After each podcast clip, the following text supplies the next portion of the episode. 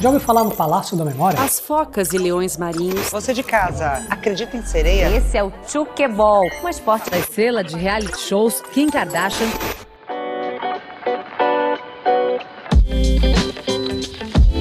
Você está ouvindo Um Tanto Sobre, o podcast sobre coisas aleatórias para pessoas curiosas.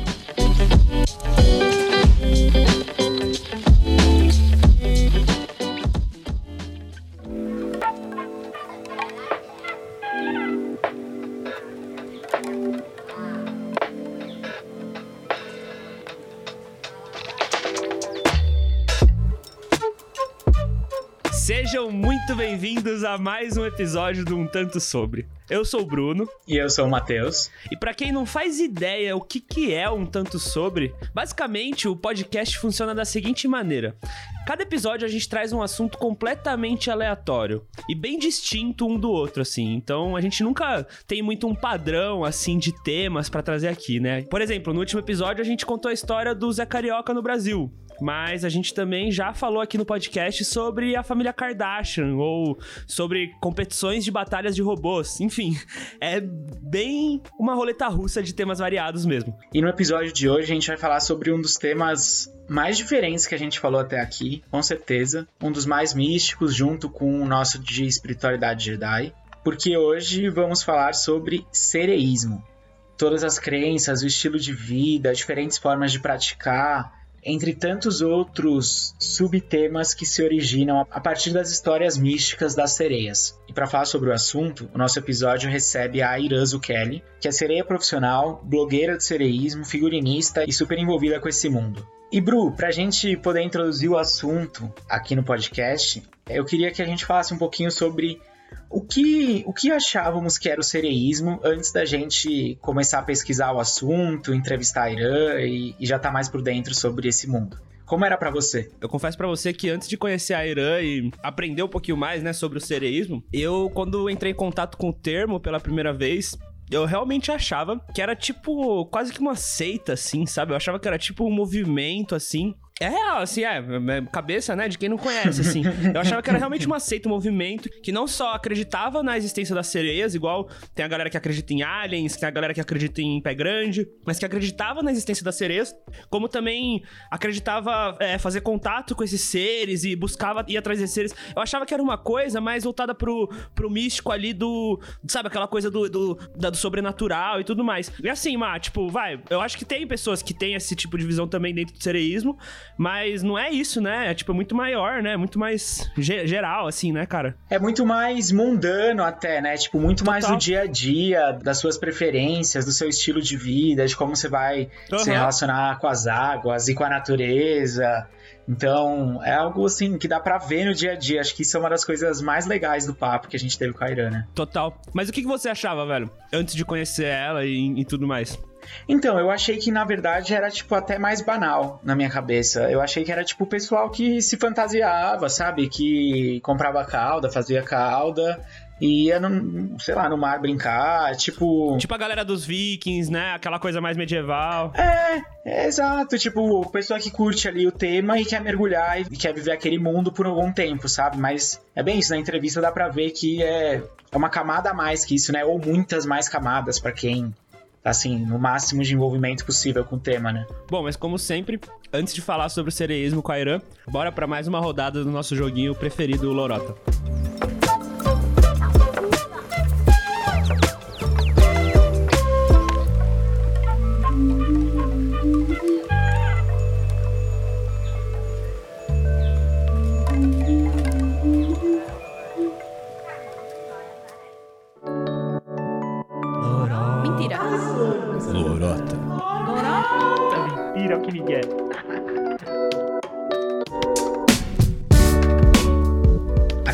A gente tenta extrair um dos piores lados que temos de nós mesmos, que é o lado mentiroso. O Lorota é o nosso joguinho de enganação. A cada episódio, um tenta enganar o outro contando uma história absurda que vai caminhar no, no limiar entre verdade e Lorota. E o outro vai ter que tentar descobrir a veracidade dessa história, tentando adivinhar se a pessoa tá mentindo ou se tá contando a mais pura verdade. Bru, você já ouviu falar do bang jump que não tem fio. Ô, louco. Calma aí. Bang jump é aquele que você pula e que, tipo assim, ele te, o fio te segura, não é? Você pula da montanha? É, tipo, Saquei. aham, você pula da montanha, da ponte, de algum lugar alto do prédio e psh, você vai ter a sensação ali de queda livre até algum momento que o cabo vai tensionar e vai te jogar pra cima de novo. Nossa, velho. Mas isso é tipo bug jump. tá. Nunca ouvi falar. Nunca ouvi falar. Quer dizer, imagino que tenha, mas aí você morre, né? Tipo assim, você não sobrevive. Não, esse não, nesse caso não. Vou te contar a história da First Wireless, que é uma empresa belga, que em 2015 viralizou com um vídeo na internet, foi visto mais de 22 milhões de vezes, de um teste de um protótipo de um novo sistema deles que eles estavam criando, que era um bungee jump que funciona por repulsão magnética. Então ele usa super ímãs gigantescos e aí você pula de grandes alturas sem cabos, porque lá embaixo você vai flutuar, entendeu? Caralho. Por conta da repulsão magnética desses super ímãs. Calma. Pera. Mas você fica com uma roupa diferente, então? Tipo, você fica com uma roupa pra. Porque como que os imãs. Não, pensa que você vai pular, você vai pular no ímã, entendeu? E aí vai ter um outro super ímã em cima. Entendi, entendi, entendi, entendi, entendi. Você vai ter a sensação de queda livre e em algum momento vai pegar ali a. Não, não sei como funciona especificamente, mas vai pegar ali na repulsão magnética e você não vai cair, você vai flutuar em algum momento. Nossa. ah. E aí o vídeo mostrava esse protótipo, mostrava um cara chamado Damian Getty, que foi a primeira pessoa a testar esse novo invento, e aí é como se fosse o primeiro teste. E aí dá certo, o vídeo viralizou, 22 milhões de, de views rapidamente, a empresa conseguiu fundos, Caralho. começou a tentar criar o produto, até criou, mas assim, super caro, não, não virou, sabe? Não Tipo, virou. Aham. mas isso, First Wireless, a primeira empresa, o bungee jump belga que não precisa de fio. Essa é a história de hoje. E essa história, Bru, é verdade ou é uma lorota? Assim, bizarro pra caralho, mas eu acho muito que é verdade, velho. É muito. Porra! É Com certeza é mesmo? verdade. Eu acho É porque, mesmo? porra, mano, o ser humano é meio idiota, tá ligado? E a gente procura jeitos de fazer idiotices com mais inteligência. E, assim, né, Uhum. pô, sem querer julgar, assim, mas é que, mano, é muita cara de ser humano fazer isso. Então eu acho que é verdade, velho. Bru, você foi enganado. Você tá zoando, não existe? Não existe. Na verdade, o vídeo existiu, Aham. mas o vídeo era um trecho de um comercial da, da IKEA, sei lá como fala o nome da empresa, na Bélgica, e eles estavam lançando um carregador de celular sem fio. E aí no comercial eles mostravam, tipo, outras coisas seriam demais sem fio, sabe? Aí Entendi. cortaram esse pedaço do comercial e rodaram na internet como se fosse a empresa belga criando. Caralho. Uma galera acreditou. Os números são verdades. Foi visto, sei lá, mais de 22 milhões de vezes rapidamente. É, e viralizou até depois descobrirem que era mentira e que foi feito por um comercial. Mas nunca existiu. Nunca existiu essa invenção, essa, essa bom, empresa, que nada bom. disso, esse teste. Eu tô feliz de estar enganado. acho que eu sou muito O ser pessimista humano com o ser tá, humano. não tá gastando os recursos deles com isso, É. né?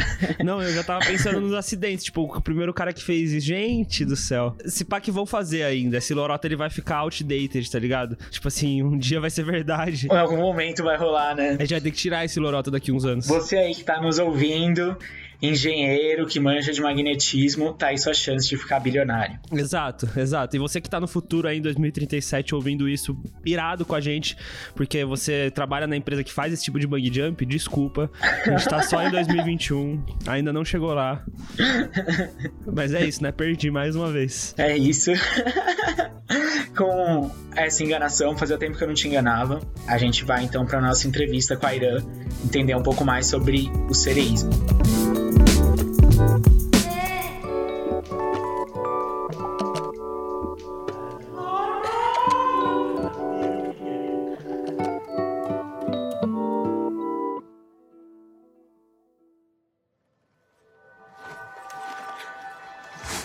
o nosso fim. Vão ser atraídas pela luz feita pelo homem. Tubarões? Pior que tubarões, rapaz. As sereias vão nos encontrar daqui a pouco. Escreva o que eu digo. E nós somos a isca.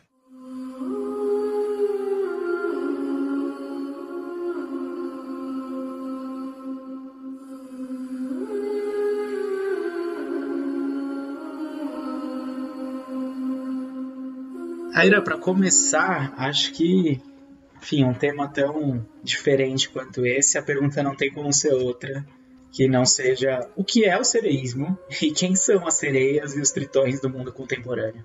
Bacana. Uma pergunta um tanto quanto complexa, porque o sereísmo, ele, essa palavra não existia até pouco tempo atrás, né? Assim, todo mundo mais ou menos sabia o que, que era, mas não existia a palavra em si. O sereísmo ele é uma coisa bem complexa que engloba brincadeira, esporte e algumas pessoas ainda têm como estilo de vida.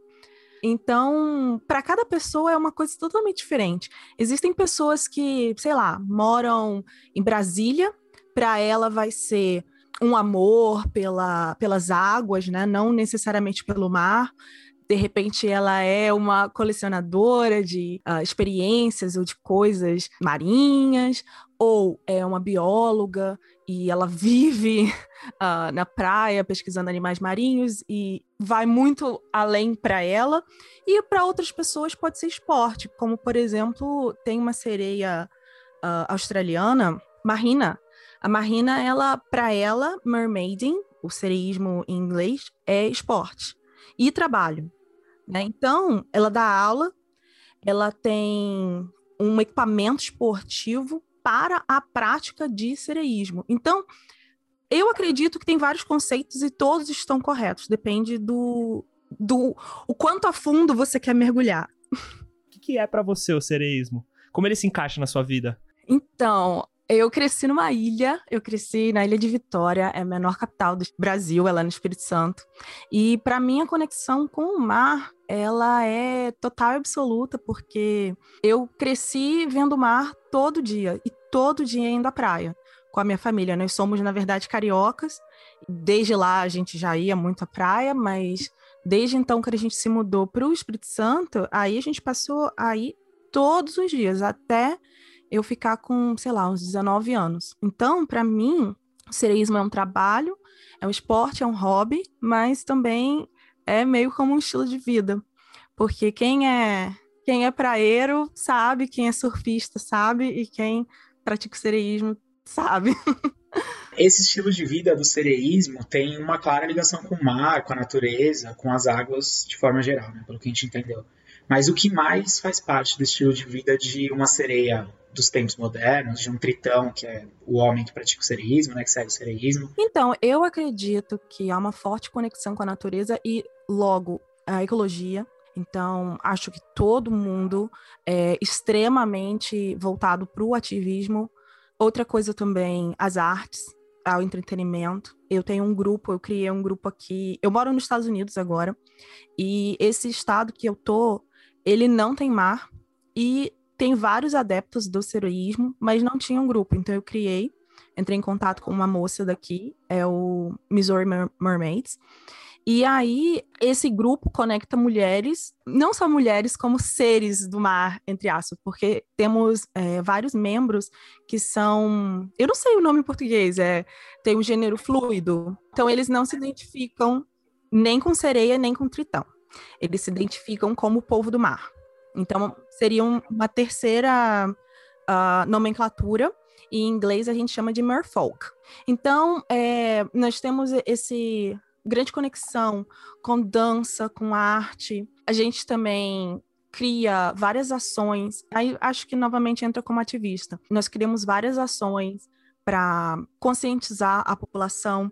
Nós já fizemos leitura em biblioteca, então nós trazemos a arte como uma forma lúdica, né? Uma forma pedagógica para que as crianças consigam aprender de maneira mais deliciosa é, sobre coisas necessárias. Então, nós trazemos tanto informações sobre seres não só marinhos, porque no nosso estado não tem, mar. Então, nós trazemos sobre o rio. Aqui nós temos o rio Mississippi, que é um dos maiores dos Estados Unidos. Então, nós trazemos informações sobre a fauna do Mississippi, por que é importante a preservação ambiental, como evitar enchentes. Aqui nós temos bastante problema com isso. Então, em cada lugar, pelo menos que eu participei, nós tentamos fazer ações voltadas para aquela comunidade. Então, no Brasil, no Espírito Santo em especial, nós temos o projeto Tamar, que ele é dedicado à preservação de tartarugas marinhas. Então, o que eu já participei foi voltado para tartarugas. Mas aqui no meu estado, em, no Missouri, eu já não faria tartaruga marinha, porque não está conectado com o dia a dia da pessoa. E eu acredito, particularmente, que o que você pode fazer diariamente tem muito mais impacto do que você tentar salvar a tartaruga marinha. Tudo bem, isso é necessário também, mas tem várias outras coisas que você pode fazer no seu dia a dia, perto da tua casa, que talvez tenham mais impacto. E assim, então a gente pode falar que o sereísmo é um tipo de movimento, como se fosse pessoas que têm um interesse em comum no mar, nesse misticismo das sereias e na natureza, e elas se reúnem para criar um certo tipo de movimento, a gente pode dizer assim? Eu acho que para algumas pessoas sim, para outras pessoas é como eu falei, para outras pessoas é você se vestir de determinada maneira. Então, todos estão corretos. Eu acho que como é que eu posso dizer? O sereísmo, ele é como as águas. Umas pessoas, ele vai ser uma poça, para outras pessoas ele vai ser uma lagoa e para outras pessoas ele vai ser um oceano. Que legal, que legal. Tem várias frentes, né? Isso é muito massa. Isso, exatamente. E eu acho também que é, vai muito da limitação financeira e da limitação de idade. Nós temos pessoas que são, sei lá, 10 anos de idade e elas são apaixonadas por sereia, elas têm interesse no folclore, nas músicas, elas têm interesse na preservação também. Só que ela talvez esteja um pouco limitada por conta da idade. Agora, eu tenho 36 anos, então eu posso fazer um pouquinho mais. E assim, como que é o nível máximo de uma pessoa que vive o sereísmo. A gente viu gente que faz curso de mergulho, que faz apresentação, que meio que tenta viver esse estilo no dia a dia mesmo, né? É, então, eu já trabalhei como seria profissional, trabalhei no estado de Utah, trabalhei em Idaho e trabalhei em Las Vegas. Uh, eu trabalhei na invasão pirata, Pirate Invasion, tanto em Las Vegas quanto em Utah. Em Utah, eu morei em Utah, então tem vários outros eventos.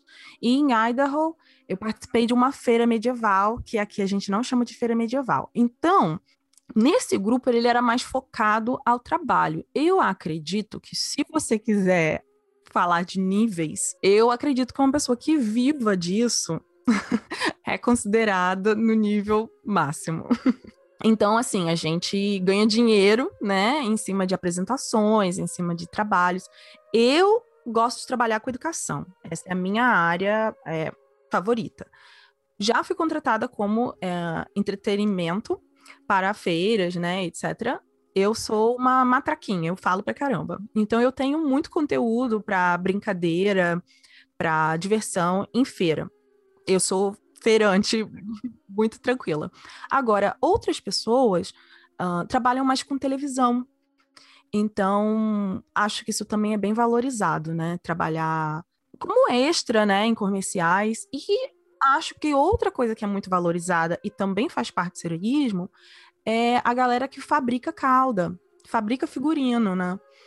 Então, o povo adora também. Não necessariamente eles trabalham como sereia, mas eu acho que a maioria começou porque trabalhava faz, e começaram a fazer as próprias caudas e o próprio figurino, e aí começaram a vender. Legal, já tem até um mercado, né, de nicho aí e tal. Tem, e é bem, é bem caro e é bem valorizado, viu?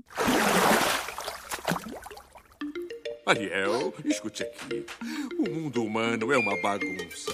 A vida submarina é bem melhor do que tudo que eles têm lá. O fruto do meu vizinho parece melhor que o meu. Seu sonho de ir lá em cima, eu creio que engano seu.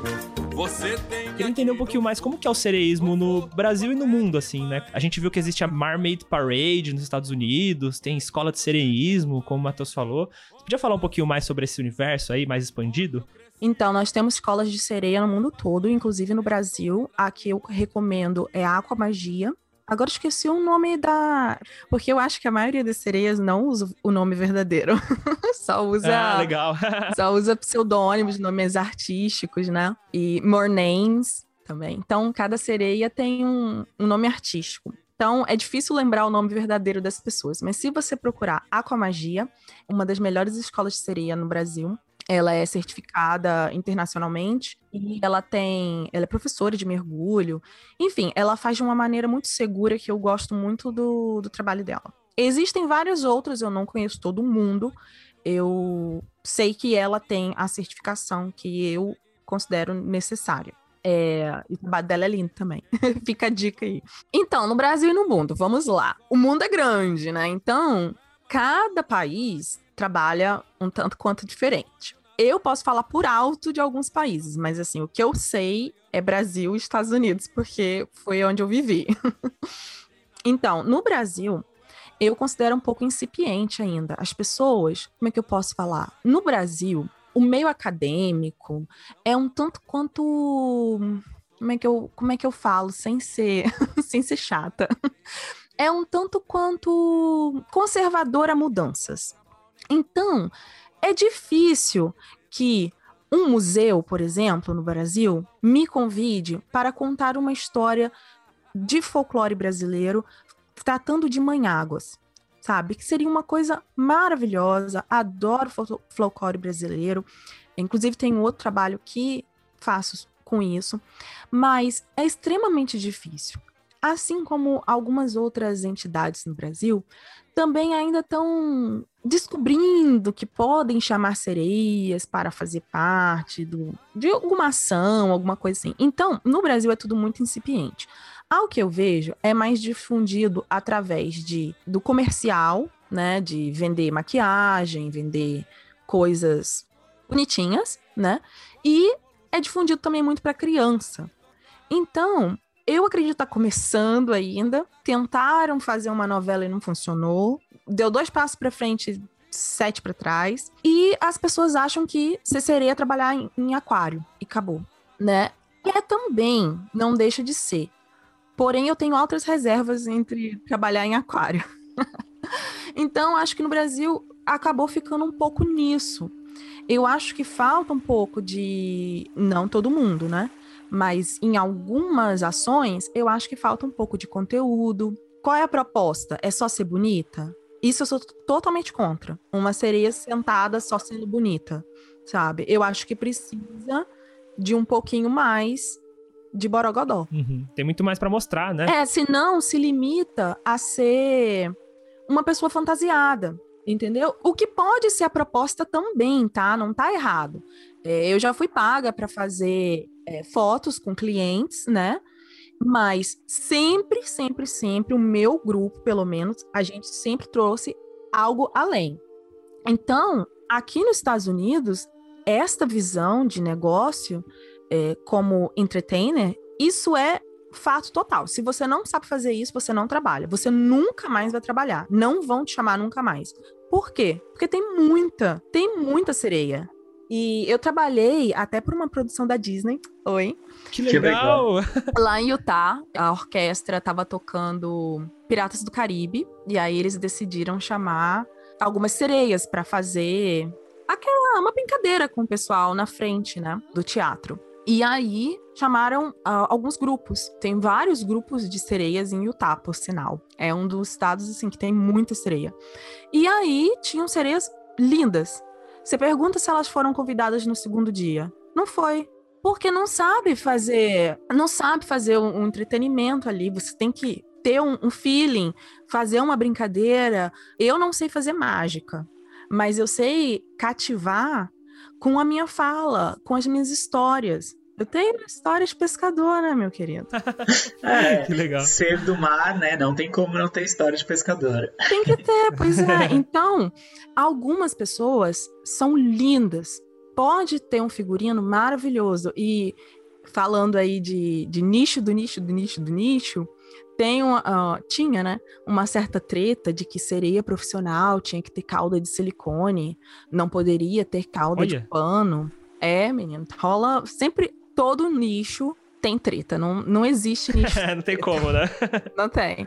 Então, rola, né, uma certa, uma certa coisa assim, e acredito também para um cliente, você vê uma moça com uma cauda de silicone, uma moça com cauda de pano, eu acredito que uma pessoa que não conheça o trabalho de nenhuma ele vai querer a de silicone, com certeza. Quanto mais ou menos custa uma cauda assim, ah. de silicone, por exemplo? Só pra gente. Ah, o céu é o limite. A cauda não é só uma cauda. Ela é uma prótese. Ela é um figurino funcional. Bom, essa de silicone que a gente tá falando, né? Ela é um, um, um figurino funcional que, ainda por cima, tenta ser realista. Então, isso é uma dificuldade em cima da dificuldade em cima da dificuldade, sabe? E por isso, poucas pessoas fabricam, o que já cria um valor maior, né? Já que a demanda existe e não está sendo entregue tanto assim, porque, digamos, em calda de silicone, é, eu não sei de cabeça, mas assim, umas 10 pessoas fabricam, 20 pessoas fabricam no máximo. No mundo todo. Caramba, é muito pouco. Pois é. E o material também é extremamente específico. Existem pessoas que fazem de látex, que não é o ideal, o ideal é o de silicone. E o de silicone, você não pode usar um silicone industrial, porque isso queimaria a pele da pessoa, né? Faz mal também para o meio ambiente. Então precisa ser um tipo de silicone que ele tem uma graduação para a pele humana, que é o Dragon Skin. Então, já cria mais uma outra especificação. Então, nisso, ela custa assim, é, a mais barata que eu vi não é 100% silicone. Ela é parcial de silicone. O que, que é parcial de silicone? É uma cauda de pano que tem uma capa de silicone por cima. Essa tá mil e poucos dólares. Quatro mil reais. Caramba, olha! Nossa, é bem caro. Nossa. Quatro mil reais. Eu não tenho a de silicone, tá? Aham, a sua é de pano, então. Isso. Eu fiz uma de paetê. Eu fiz uma parcial que ainda não tem foto, tá? Inédita ainda para mostrar para vocês. A de pano é impressa com uma foto realista. Eu tenho uma que eu fiz com esse realismo e tenho uma comprada da Finfolk, que é uma marca também maravilhosa que só trabalha com isso. E é cara também, tá? Não, só pra, assim, querendo falar de valor, a de pano também é bastante cara. Por isso que eu ensino no meu canal do YouTube como fazer em casa, porque eu sei que para criança Total. é um valor absurdo e também não é fácil comprar. Eu faço parte do grupo deles, tem um grupo privado lá. A venda abre pra gente uma hora antes de abrir para o mundo. Então, só nisso, você já quase não consegue comprar, porque as meninas são viciadas, né? E a cauda custa, em média, 300 a 400 dólares. Caramba, Pô, é de caro né? também, pô. É caro, é bem caro. Fora o frete. Fora o frete. Isso aí é, Caramba, é, só total, o valor da isso. cauda. Você não vai usar uma cauda pelada, né? Então você tem É. ainda o sutiã, um bustier, alguma coisa, né? Uma coroa, alguma coisa no cabelo. É bem caro. Bem caro. É um investimento, né? O que, que se ensina numa escola de sereísmo? O que, que, que que um, um aluno, uma aluna que se matricula nessa escola vai aprender durante o curso? Então, tem currículo, né? Algumas escolas que são voltadas para sereias profissionais, elas têm currículo. E tem uma, se não me engano, na Tailândia, que é a- acho que é a mais famosa. Então, ela vai te dar noções básicas de mergulho, mas eu acho que você precisa da certificação. Ela vai te dar. Eu tô falando dessa em específico porque eu li o currículo delas. Ela vai te dar aulas de entretenimento, eh, noções de negócio, para você poder comercializar a sua arte, né? Porque, como eu falei, tudo é muito caro. Então você precisa ganhar ali um, né, uma coisinha ali para você conseguir se manter. então ela vai te ensinar as coisas básicas que você precisa para fazer um bom atendimento como sereia profissional.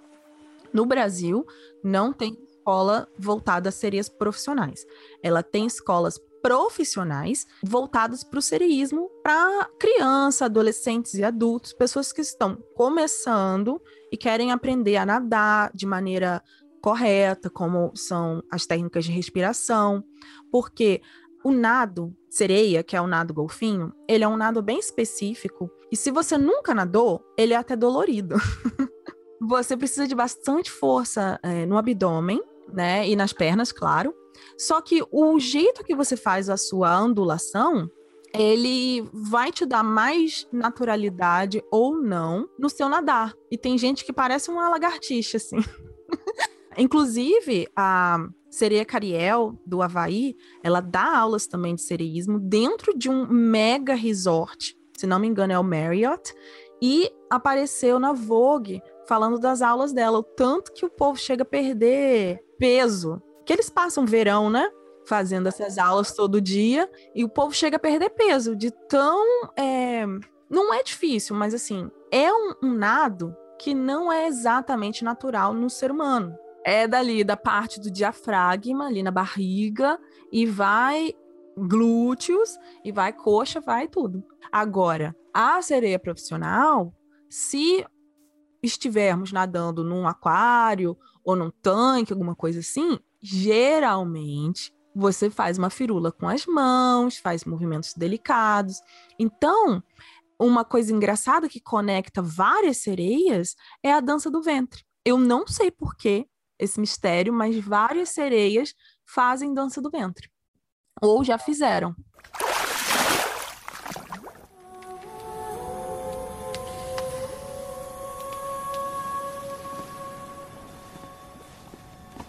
Mas que som é esse?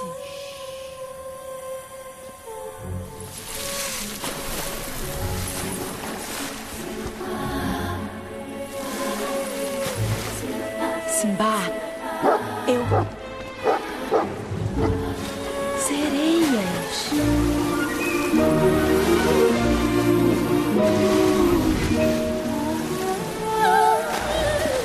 De onde que, que você acha que vem essa, esse apego, né? Essa fascinação pela sereia? Tem a ver com o misticismo da sereia que encantava os piratas e toda aquela coisa? Você acha que tem relação com a paixão que a galera tem pelo sereísmo? Como que funciona essa, essa parte, assim? Olha, como o sereísmo é diferente para cada um, eu acho que cada pessoa vai ter uma descrição um tanto quanto diferente. Mas eu acredito que teve um chamado, digamos assim. Se a gente quiser falar de coisas tanto quanto sobrenaturais, assim, tem um chamado. Quando você mora perto do mar e você passa. Gente, é uma coisa muito, muito, muito forte. Quando você mora ali, sabe, perto e você tá ali numa pedra e tá olhando o mar, cara, ele te chama, não tem como. Todo mundo tem esse impulso de, de querer pular no mar e, e sei lá, participar ali da, da, da folia marinha. Então, é, eu não sei como é para uma pessoa numa cachoeira, por exemplo. Porque eu tenho medo de cachoeira. cachoeira, para mim, não estou no meu ambiente. Não estou no meu ambiente. Tenho, eu tenho medo e por isso eu respeito muito. uh, rios e cachoeiras. Agora, mar, eu sou abusadíssima. Não tenho medo de nada, não, não consigo ter medo. E eu acho que tem esse chamado, entendeu? Então, é, para uma pessoa, pode ser que, sei lá, vendo televisão, ela se reconheceu com Ariel, com alguma coisa. Ou pode ser que ela tenha ouvido uma cantiga e isso lembrou, sei lá, tô até viajando aqui, de uma vida passada, digamos assim. É, para outra pessoa, pode ter sido uma história que ela ouvia quando criança que despertou um sentimento nela. É impossível você ter visto uma baleia e não ter sentido alguma coisa, sabe? Te provoca uma reação visceral. Assim, não tem como explicar, é só sentir, entendeu? Então, se você nadou, tá ali nadando no mar, e uma tartaruga marinha vem do teu lado, gente, é uma coisa que você, assim. Eu, eu não consigo entender quem não conseguiria se conectar, sabe? Total, total. Eu sempre tive essa visão mais ligada a, a, esse folclore da sereia mesmo, né? Da, do mito da sereia. E eu queria entender se, se é uma coisa que para você, assim, pessoalmente, né? É uma coisa que tá presente? Você é um entusiasta em estudar esse assunto? Ou é uma coisa que se destaca um pouco da parte mais prática ali do sereísmo, assim? Eu adoro. Eu tô escrevendo um livro de, sobre o folclore brasileiro, então, assim, você pode ter certeza que, que legal várias histórias que eu ouvia quando criança, mas não de sereia, de mãe d'água. Porque tem diferença. Mãe d'água? Mãe d'água. Olha, qual que é a diferença? Peraí, o pessoal de São Paulo não tem mãe d'água? Matheus, você conhece Mãe d'água? Não. Eu, é, não. eu também, eu, pelo menos com esse nome, não. Jura? Nossa, então eu vou ter que pesquisar Juro. mais a fundo, porque na minha cabeça, todo mundo no Brasil conhecia Mãe d'água. Assim, se eu for explicar em termos de folclore, antigamente, a maioria das lendas de sereia não eram sereias, não era aquela mulherzinha peixe. Elas eram mais parecidas. Vocês jogam RPG, né? Eu jogo. Sim. Então, elas eram mais parecidas como ninfas, Sei, sei. a- a- as histórias. Então, você tinha vários tipos em vários é, terrenos, digamos assim. Então, por exemplo, você tinha, entre aspas, sereias, né? Ninfas da água marinhas, ninfas da água da, do- de rios, ninfas da água que moram perto de focas. Então, tinham coisas muito específicas. E a mãe d'água era a no Brasil. A Iara é uma mãe d'água. Ela não tem cauda. Ah, Ou- ou em teoria- faz sentido. Não tinha cauda, né? Hoje em dia é capaz até das representações dela ter cauda. Mas, em geral, a mãe d'água é aquela, digamos, ninfa aquática brasileira que vai aparecer em vários lugares. Vai ter no Rio, vai ter em Lagoa, vai ter em praia. Deve ter em Oceano Aberto, não conheço nenhuma lenda. E, enfim, ela tá ali em vários terrenos e ela não necessariamente ela é maligna, mas comumente os caras terminam afogados. ah, entendi. Coincidentemente, né? Entendi. Eu tenho uma história de um lugar que é perto da minha casa. É uma história que a mãe d'água não afogou o cara, mas o cara se afogou. Enfim, spoiler, ele morreu de qualquer jeito. Ela fica super chateada que ele morreu afogado, né? Ó, seres humanos morrem, ó. Então, arrastou o corpo dele pra um lugar próximo da mata, né? Saiu ali do mar. Chorou tanto que criou-se uma lagoa ali. O mais interessante é que nesta lagoa as pessoas evitam nadar por conta da sereia. Várias pessoas se afogaram nessa lagoa e essa lagoa é minúscula. É minúscula. E a última pessoa que se afogou foi em, sei lá, 2012. Os caras estavam indo pescar e essa lagoa ela tá num, num local, uma chácara, que tem uma pousada. A pousada tem piscina, mas não usa a lagoa. Tinha os caras que cortaram o caminho pra ir pra, pra ir pra praia pescar, né? Aí todo mundo dando a volta na lagoa bonitinho, mas o cara resolveu cortar caminho nadando pela lagoa, porque ele não acredita na sereia, a história lá da mãe d'água é falsa, né? Aí ele foi. A lagoa é pequeniníssima, pequeniníssima, é, um, é uma poça. Aí os caras, os amigos, dando a volta, teve uma, uma área em que a vegetação tampou a visão deles, né? Eles perderam ele contato visual com o cara nadando. Mas como era assim? Eles já estavam quase do outro lado, eles não se preocuparam, né? Quando eles chegaram do outro lado, cadê o cara? Afogado. Não acharam o corpo, tiveram que chamar os bombeiros. Aí os bombeiros procuraram por dois dias, não encontraram o corpo, porque tem muito galho e a água é escura, né? E depois ele, ele boiou, né? Porque putrefação, né? E aí foi aí que o, corpo foi resgatado. Foi depois de, de dois dias, quando ele naturalmente. Então, assim, isso só volta mais pra lenda, né? Porque ele zombou da sereia e ela agarrou o corpo dele por dois dias. Mesmo agora, quem não acreditar não vai se arriscar também, né? Você nadaria nessa lagoa? Não, imagina. Não. Vixe, pra quê? A mãe d'água é mais próxima, entre aspas, da Siren, da, digamos, sereia maligna. Não maligna, sereia caótica, mais natural. Chama Siren. É- esse- Essa sereia se chama, é Siren, que a gente chama ela. Legal. Isso, as sirenes, legal. sirenes em português. Daquele barulho de sirene, então, essas bichinhas aí gritavam e por isso o nome é sirene hoje em dia por conta do grito delas. Eu fui lá onde o mito começou, na, na Itália. Fui dentro da gruta e foi lá que meu marido me pediu em casamento. Que absurdo, que pedido de casamento foda. Não, eu tive que falar sim, né? É, não tem como, É, não né? tem como, Impossível não. falar não. Pois é. E o lugar, o lugar parece assim, photoshopado, sabe? Porque a lenda da sereia começou em Capri, tá? Ela é uma ilha que antes era grega, mas hoje é italiana. Por isso o nome Capri, porque tinha um monte de cabrito lá. Então, lá tinha um paredão, ainda tem um paredão de pedra e moravam arpias lá. Eram tipo mistura de mulheres com pássaros. Essas mulheres pássaro é, pescavam, pescavam pescadores e pescavam também peixinhos, né? Comiam de tudo lá, bichinhos, enfim. E, inclusive, elas aparecem na Ilíada de Homero, clássicas. Então, elas pescando lá, bicho pescando pessoa, entravam tanto na água e voltavam, voltavam e tal, que foram perdendo as penas, né? A primeira, inclusive, se afogou e virou sereia. Então, é muito interessante. A sereia que não sabe nadar. Não, as primeiras, primeiras, primeiras não. Tem até uma homenagem pra elas, pra ela que morreu afogada, lá em Nápoles.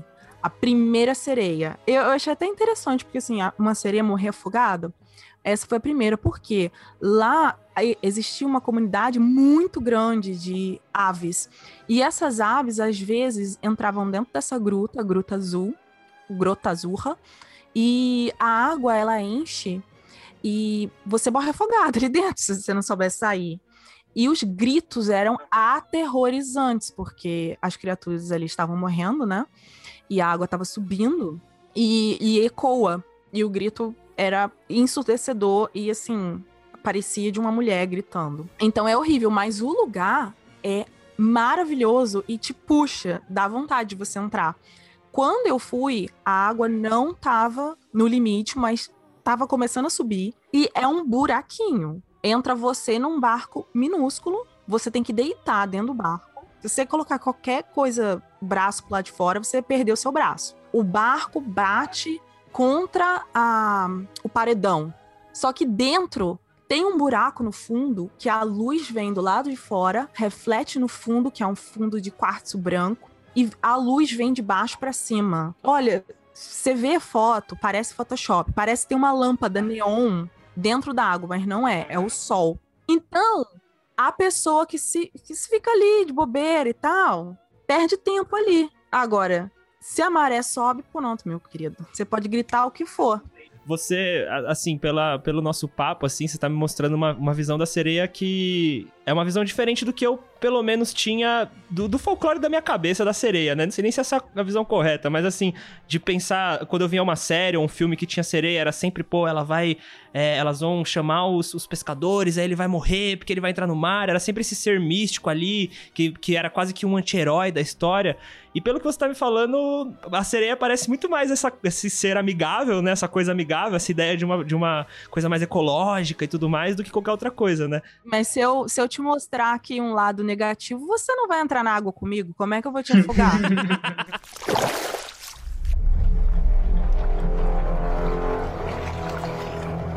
Ouvi dizer que um beijo de uma sereia protege o marinheiro do afogamento. Não seja bobo. Sereias são todas fêmeas, filho. E são lindas como um sonho do paraíso. Mas quando chega a hora do bem bom, por assim dizer, elas tiram os marinheiros dos barcos ou do convés de um navio, se aproveitam deles e depois levam eles para o fundo. Eles são afogados e devorados. Ou devoram e depois afogam.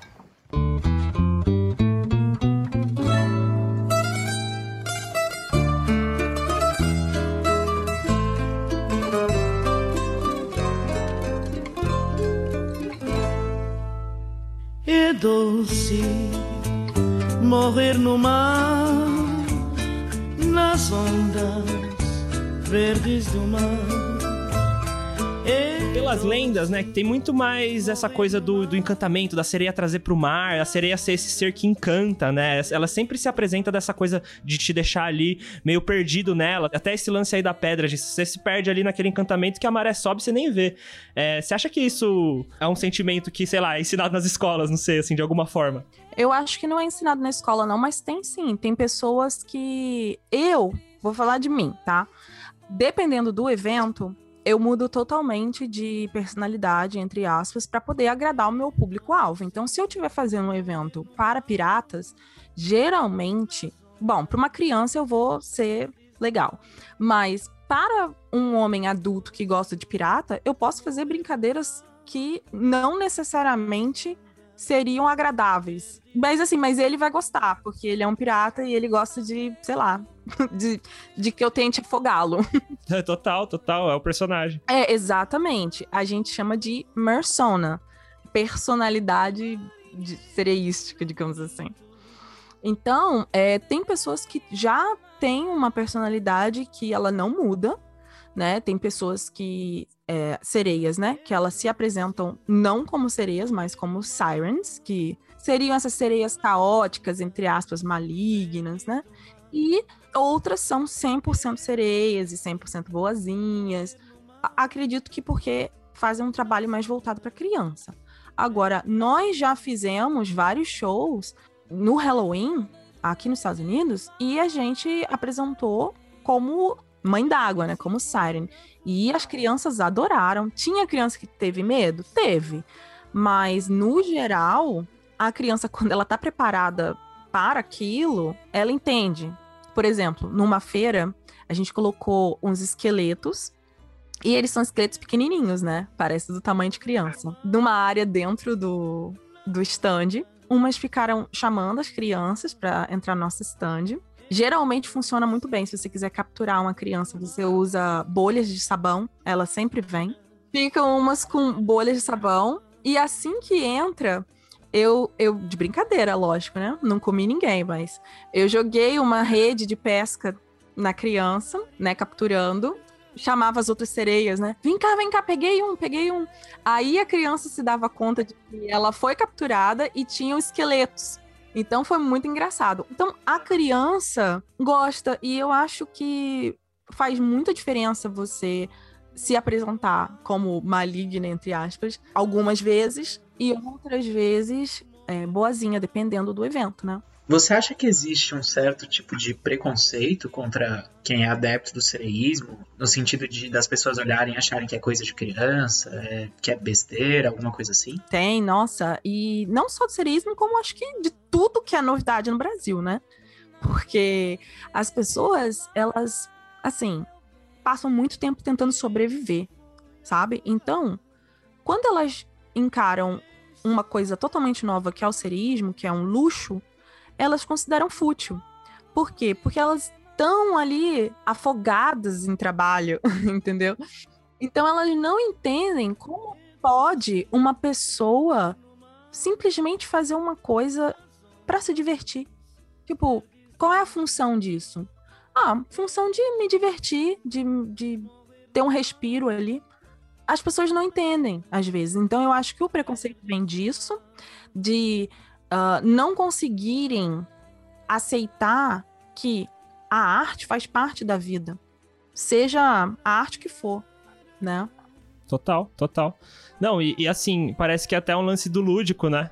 De perder o lúdico, assim. Exatamente, exatamente. Eu, tudo que eu faço, tudo que eu faço, eu vou usar a ludicidade.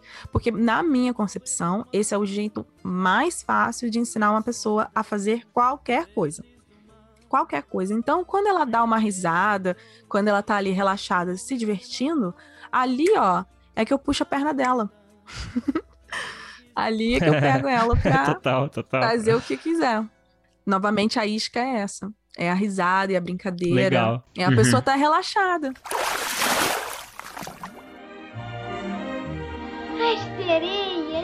Que maravilha! Quer ser apresentada? Sim, Peter, eu quero! Então vamos.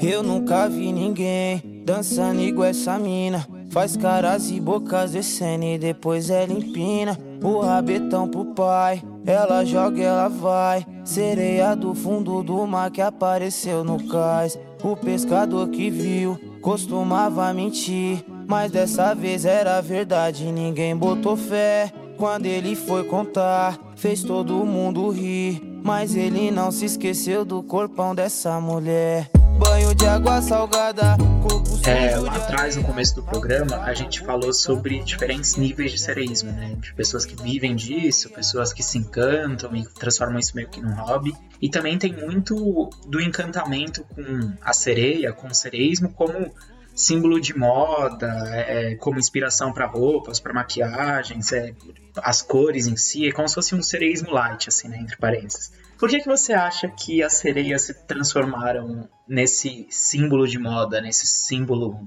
nesse símbolo social mesmo? O que, que rolou para isso acontecer? Cara, eu acho que foi todo um processo. Aí que tá. Eu, eu, eu acho que eu faço tanta coisa que uh, fica até difícil assim, explicar toda a minha vida. Mas, assim, eu, eu, trabalho como figurinista. Você que produz tudo e que você faz, então, né? Tudo que tem na sua, no, no, seu, nos seus trajes. Isso aí. E por isso eu ensino no YouTube, porque eu acho que as coisas são tanto quanto caras e são supérfluas, né? Você não precisa disso para viver. É um luxo, como eu falei. O luxo é sempre o excesso, né? O que sobra, aí você gasta ali no, no teu luxo.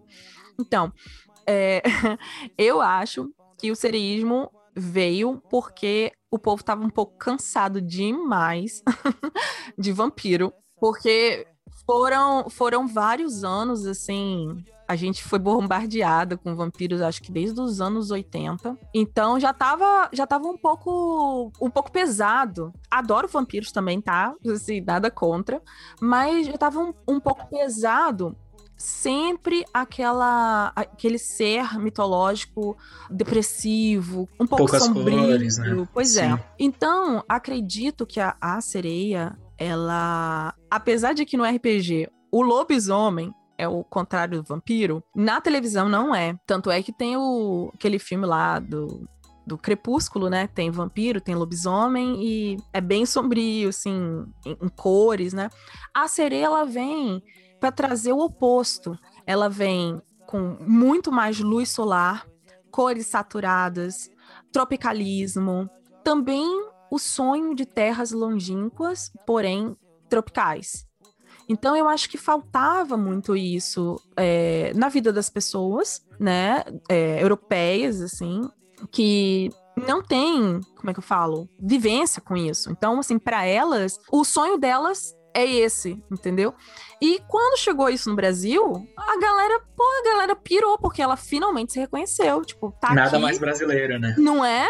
Pois é. Finalmente chegou a minha vez. É mar, é colorido, é festivo, né? É meio Exatamente. traiçoeiro, é tudo do brasileiro. Exatamente. Chegou a minha vez de brilhar. Então você tem um país tropical, com uma cultura extremamente riquíssima.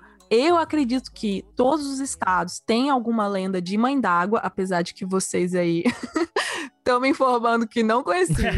a gente.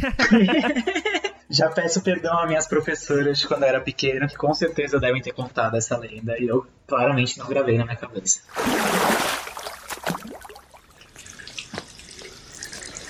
Mãe d'água, Yara, sereia. Cada um dá um nome. Por que, que você tentou me matar? Quem eu amava acabou me matando. Mas quando a água do mar me devolveu a vida, eu passei a levar os homens para Marte. É a minha maldição.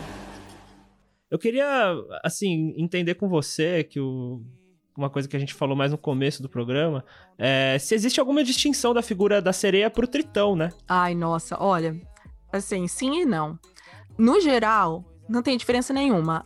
No Brasil, as pessoas usam tritão como masculino de sereia, tá?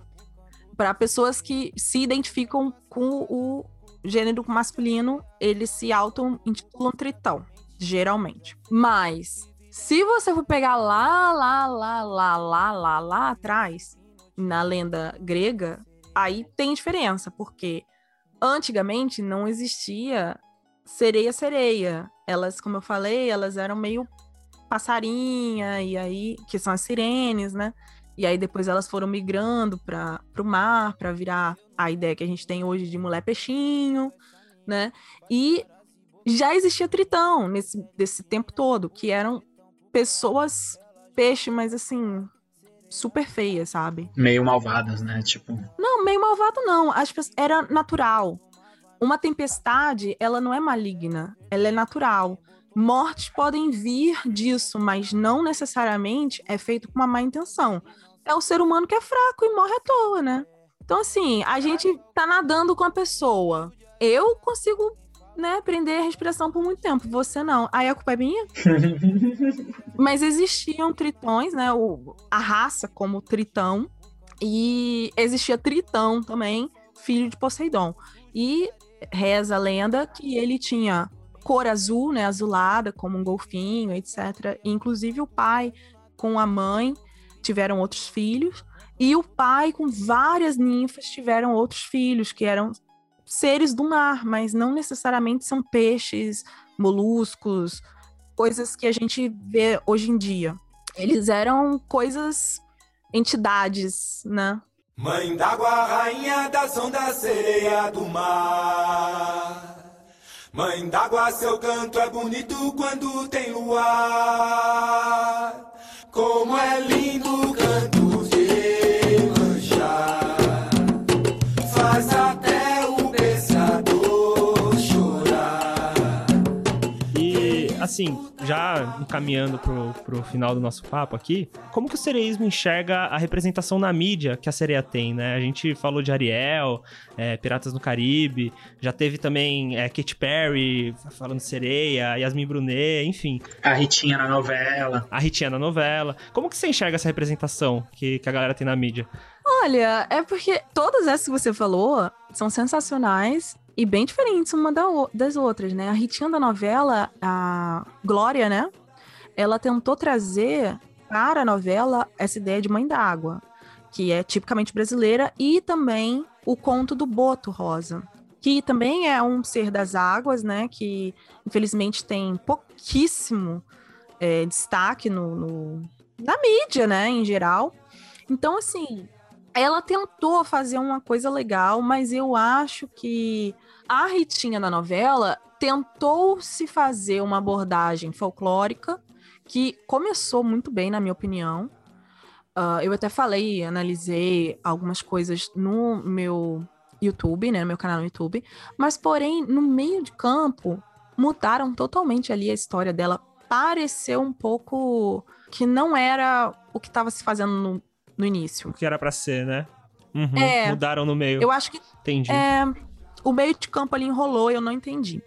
Então, assim, o final da novela não foi do meu agrado. Porque não teve nada a ver com o início. Né? Mas isso é coisa de novela, acontece, né? Conforme o público vai gostando mais de um casal, menos de outro, vai mudando, né? Agora, essas representações uh, de videoclipes, de filmes, elas estão, na minha opinião, cada vez mais elaboradas e também entrando na parte folclórica. Cada vez está se pedindo mais uma sereia com é, é, base nas lendas folclóricas. Então a gente tem filmes é, como Pônio, que é um ser do mar também, baseado numa é, água viva, né? Nossa, o Japão tem vários. Tem um outro filme muito legal, se não me engano, é O Som da Música, The Sound of Music, O Som da Água, agora eu não lembro, que é baseado no conto das Selkies, que são mulheres sereias focas, é um conto irlandês. E, inclusive, as pessoas na Irlanda descendem algumas dessas sereias, ou na mitologia delas, no folclore delas, elas descendem. E eu conheci um rapaz que descendia em uma dessas sereias. Faz parte da família deles, entendeu? Assim como o conto do Boto, tem pessoas, né, no, norde no norte do Brasil que são filhas do Boto. Lá tem pessoas que são filhas das Selkies.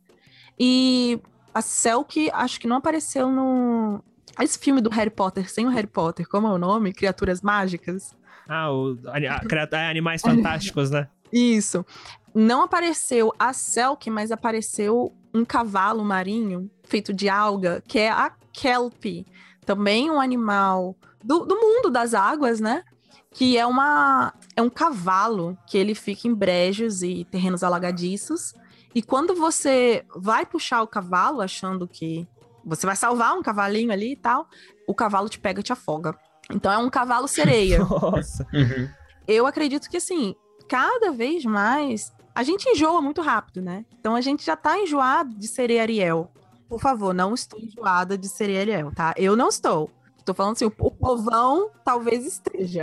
A Ariel já foi, tipo, refeita em diferentes lugares e por diferentes pessoas tantas vezes, né? Que já tá meio batida, né? Tipo, é a mesma representação sempre, né? Exatamente. Então a gente tá querendo, acredito, né? O, a galera está querendo o quê? Sereias mais parecidas com os contos. Então, teve uma série, Siren, baseada em alguns contos de sereia, né? De, da região ali de Washington State, que é nordeste dos Estados Unidos, quase divisa com o Canadá. E o lugar é super lindo. É, inclusive, o mesmo lugar que se filmou Crepúsculo. Também é galera de lá. Então, assim, lá tem vampiro e sereia. da hora, o combo. Sobrecarregado ali. Pai. É a sereia, pai. Ela tá cantando, pai. É a sereia.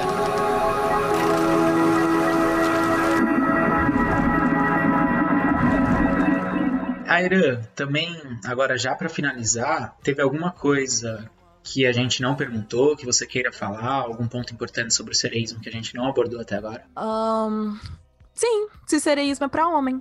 Tá bom, sereísmo é para homem? Sim, eu acho que sereísmo é para todo mundo. Eu acho que todo mundo pode se divertir, seja comprando alguma coisa, ou porque você quer participar como ativista, ou porque você quer participar, sei lá, da brincadeira ou do esporte. Eu acho super importante. Se você ainda nunca nadou, eu acho que, digamos assim, para começar a nadar como sereia ou tritão, o primeiro passo é saber nadar. Então, se a pessoa não tem esse treinamento, acho importante começar daí. E aí, depois, você entrar com o nado sereístico, né? Que é o nado golfinho. E depois treinar com a sua monofim, que é aquele pezinho de pato para sereia, que não é só para sereia, né? Nadadores profissionais fazem isso, inclusive tem o italiano, posso até depois mandar um vídeo para vocês. O cara, ele vai lá no fundo, depois ele pega o momento e ele sai da água igual um golfinho. É sensacional. Eu nunca tinha visto ser humano fazer isso. Então, isso tudo é treinamento, né?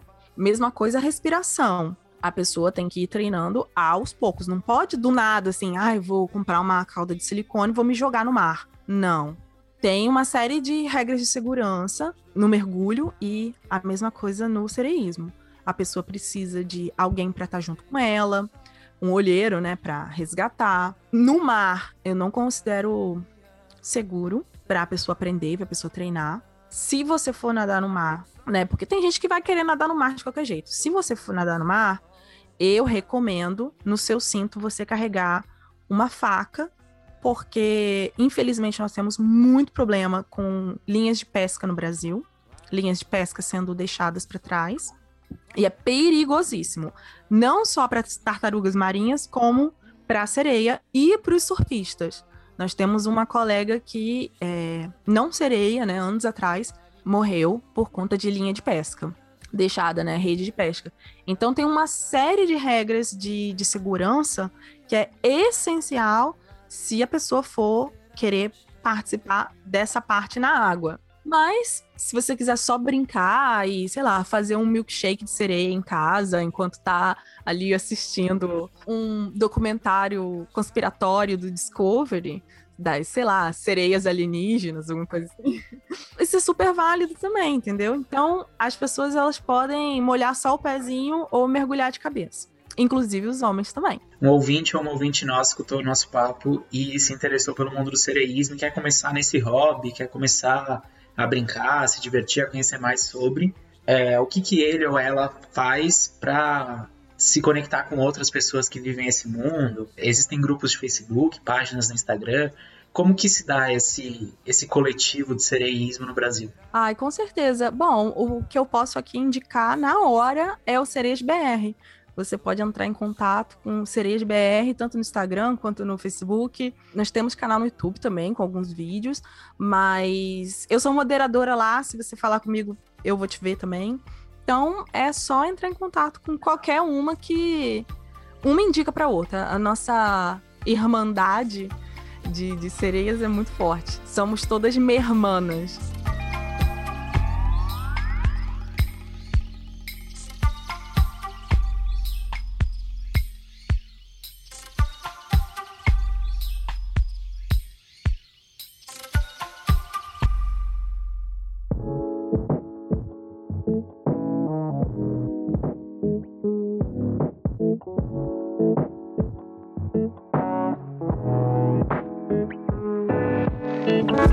Isso, nossos caros amigos ouvintes. Esse foi mais um episódio do Um Tanto Sobre. Dessa vez, o assunto explorado foi o sereísmo. Um papo muito, muito legal que a gente teve com a Irã. Espero que vocês tenham curtido mergulhar um pouco nesse mundo mágico e místico das sereias, dos tritões, dos seres marinhos em geral. E a gente também queria agradecer a Irã por ter topado conversar com a gente, ter cedido esse tempo aí para explicar um pouquinho pra gente sobre o sereísmo. E se você gostou desse episódio, segue a gente lá no nosso Instagram, no arroba um tanto sobre. E também dá uma moral pra gente no Spotify. Segue o podcast lá pra mais pessoas curtirem e conhecerem um tanto sobre também. Aproveita e indica um tanto sobre pra dois, três amigos que você acha que vão curtir esse tipo de conversa maluca sobre temas bizarros. Mas antes da gente acabar, seguindo a tradição de um tanto sobre, vamos responder perguntas bizarras que recebemos dos nossos ouvintes. E se você quiser fazer pergunta para os nossos próximos programas, pode mandar para a gente no Instagram, a hora que você quiser, agora que você está ouvindo. Mas de tempos em tempos a gente abre uma caixinha também para receber as perguntas dos nossos ouvintes.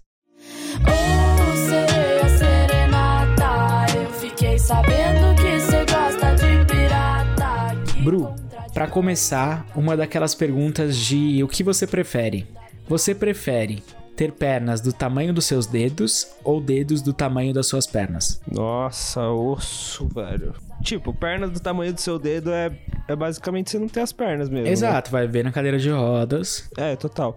E dedos do tamanho das suas pernas é. Isso é bizarro, mano. Eu acho que não dá para viver. É. Você tem 10 pernas saindo da sua mão, mano. Tipo, como você vai entrar num lugar se você tem 10 pernas Não saindo dá. do seu, da sua mão? Tipo, já tem o Não. braço inteiro, depois as pernas. Vai ficar muito grande, assim. Muito, não, muito mano, grande. pernas do tamanho dos dedos. Tá Sem maluco, falar dá, dos dedos das pernas, que vão ter o tamanho das pernas. Então você vai ser um L Não, não dá, humano não. com cinco Não dá, dá. pranchas saindo de cada pé, maluco. Nossa, bizarro, bizarro, bizarro. Mas, mas, calma, mas tem uma, tem um porém. Você pode também, se você tiver dinheiro, aí coisa que eu não tenho, mas se eu tivesse muito dinheiro, eu preferiria ter dedos do tamanho das pernas, porque eu simplesmente faria uma cirurgia, tiraria todos os dedos e todos os Aí do é tamanho de fácil. todas as pernas, Aí e é aí ia fácil. fazer uma plástica ali, entendeu? Ia fazer uma recon- reconstrução de pele e tudo mais pra conseguir ter, né, voltar.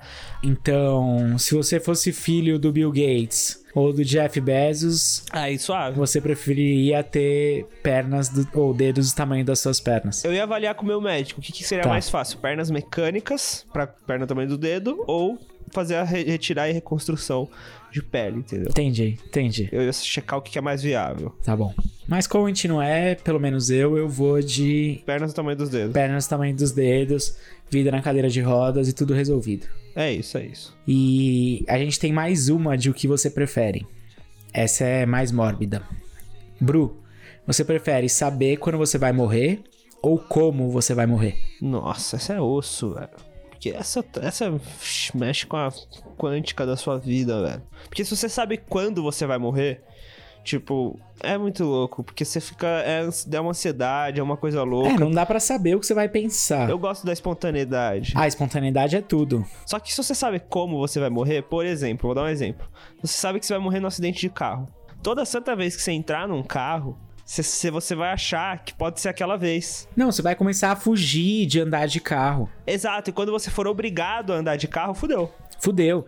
E quem já assistiu as visões da Raven sabe que toda vez que você sabe o como vai acontecer, dá merda. Porque aí você vai tentar mudar aquele como, e na tentativa de mudar o como, você vai chegar justamente naquele resultado. Tipo, não dá pra escolher como vai morrer, tem que ser quando. E aí, como ver com ansiedade, terapia e, e bola pra frente, tenta sobreviver. Só que, só que não, mas, mano. Ah, não, é péssimo. O cenário também é ruim. Os dois cenários são ruins. Mas o quando eu acho que é menos pior. O como vai te torturar muito. O como vai te torturar muito. O como vai te torturar muito, porque é é isso, assim. Ainda mais se for um motivo. Se for um motivo muito específico, tipo, ah, você vai morrer de, sei lá, é uma doença da velhice, você fala, ah, beleza, provavelmente vai acontecer quando eu tiver velho. Sabe? Tipo, agora é, é complicado, mano. Você vai ficar traumatizado, você vai ter um gatilho daquele bagulho. Você me convenceu também. Você me convenceu que. Não fui eu, foi a, foi a Raven. Foi a Raven. A Raven ensina tudo. A, a Raven tipo, me convenceu. Porque, até porque o quando, ele te permite ver quanto tempo você tem de vida e o que, que você precisa fazer, né? Exato. Você vê que você tem pouco tempo, você fala, ah, beleza, vou me organizar, vou trabalhar até aqui, a partir de agora não precisa. Exato. Não, calma, Matheus, pausa. Você sabe exatamente quanto dinheiro você precisa ganhar. Porque, tipo, você sabe. Se você sabe que você vai morrer com 40 anos, você fala, parceiro, eu não preciso de aposentadoria. Não, Tá não. ligado? Preciso viver 10 aninhos suave. Exatamente. Pô, acabou. Entendeu? Então, assim, legal. Você tem um ano de vida, você pode fazer dívida. Um ano de vida acabou, mano. Um ano de vida você não trabalha mais. No dia seguinte ligou pro chefe, tô fora, acabou, mano. Tchau. Você pega todos os cartões de todos os bancos, pega todos os limites, tá ligado? Faz uns puta empréstimo e acabou, pai. Porra, mas alguém vai pagar por isso. O banco, a gente faz um. Ixi, mano, a RAP paga, o banco paga, alguém paga essa porra. Alguém vai pagar essa conta. Não vai ser, vai ser alguém rico. Vai ser alguém rico. Você morreu, pai. Morreu. Enfim.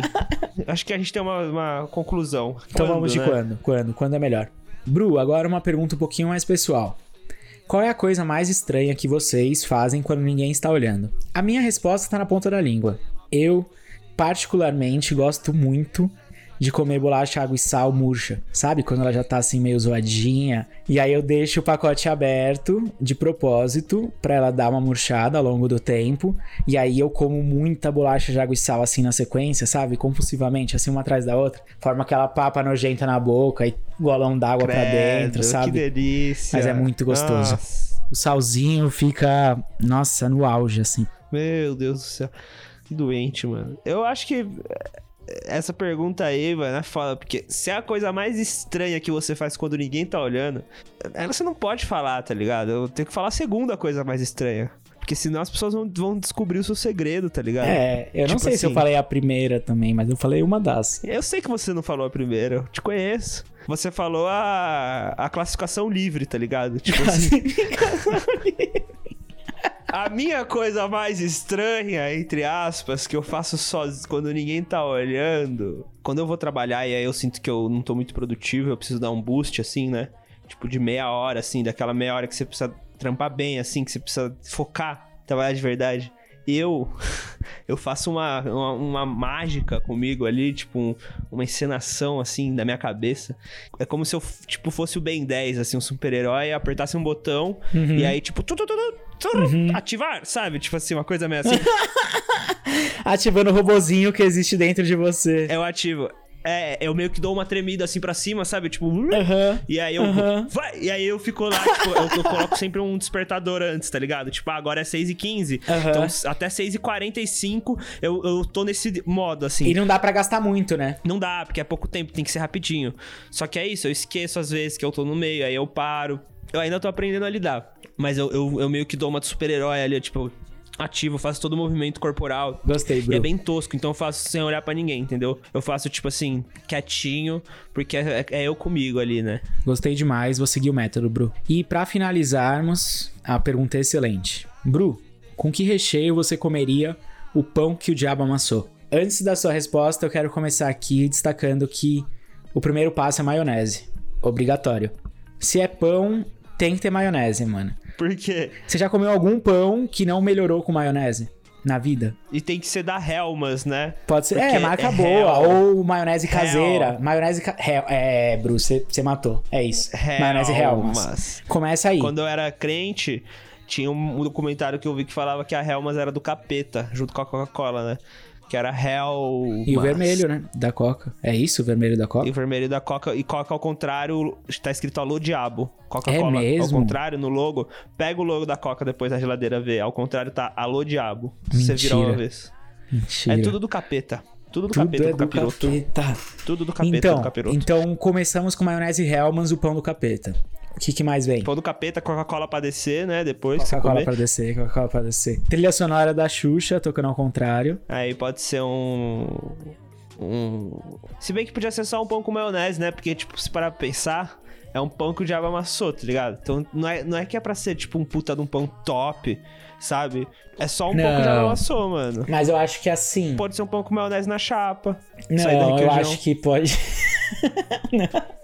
Acho que pode ser uma maionese na chapa sair da requeijão. Mas eu acho que pode ter algumas coisas que remetam a ele. Sabe? Ao próprio. Ah, uns hambúrguer da sadia, daqueles congelado. Que você vai esquentar no micro-ondas, que fica meio bosta, mas é gostosinho, tá ligado? Não é ruim. Aham, aham. Então. Tem que ser meio bosta, né? Tipo. E com certeza a sadia deve ter alguma coisa do capeta também. Com certeza. Com certeza, com certeza, com certeza. Dá pra ter aquele catupiry de espiga. Não é espiga. Sabe? O catupiry que você aperta assim. Ah, sei. Mas qual? Do top ou do ralentado? Não, não, não, não, não. O mais vagabundo possível e gelado. Ah, não. Aí não, Necessariamente aí não. gelado. Não, tem que ser gostosinho. Tem que ser gostosinho. Não, dá não, pra- mas catupiry é gostosinho. É sempre é gostosinho. Mas esse catupiry zoado é zoado. Esse, Não, é esse médio. catupiry zoado é zoado. Não, não existe catupiry zoado. É médio. É médio. Esse daí é gosto de plástico. Gelado é, aí ruim, plástico. mas esquentou ficou bom. Bom, eu acho que eu, eu, eu, eu iria no Basic. Eu iria no Basic Beach. Pão, maionese. Hambúrguer sadia. Aí a entrada requeijão. põe na chapa, tira, saída requeijão. Um hambúrguerzinho sadia ve- vegetariano, né? Eu não como carne vermelha. Se bem que já que é o que o diabo amassou, é pra ir pro inferno, então eu como bicho, porque todo mundo que come carne vai pro inferno. Exato. Aí eu como. Aí eu como a carne já e limpo com Coca-Cola e um suco Hades. Que também, no mesmo documentário que eu vi, falou que do- Hades é do capeta. Porque a Hades, inferno, é do demônio. Então tá é isso. Tá bom, Esse é tá é fechado. Prato. Tá fechado. Esse é o pão que o diabo amassou. É isso, né? Bom, galera, eu acho que é isso. A gente vai ficando por aqui. E até o próximo episódio do Tanto Sobre. Quero a minha pérola de volta, eu vou buscar. Eu quero a minha pérola de volta, eu vou buscar. Yeah. Você não vai roubar.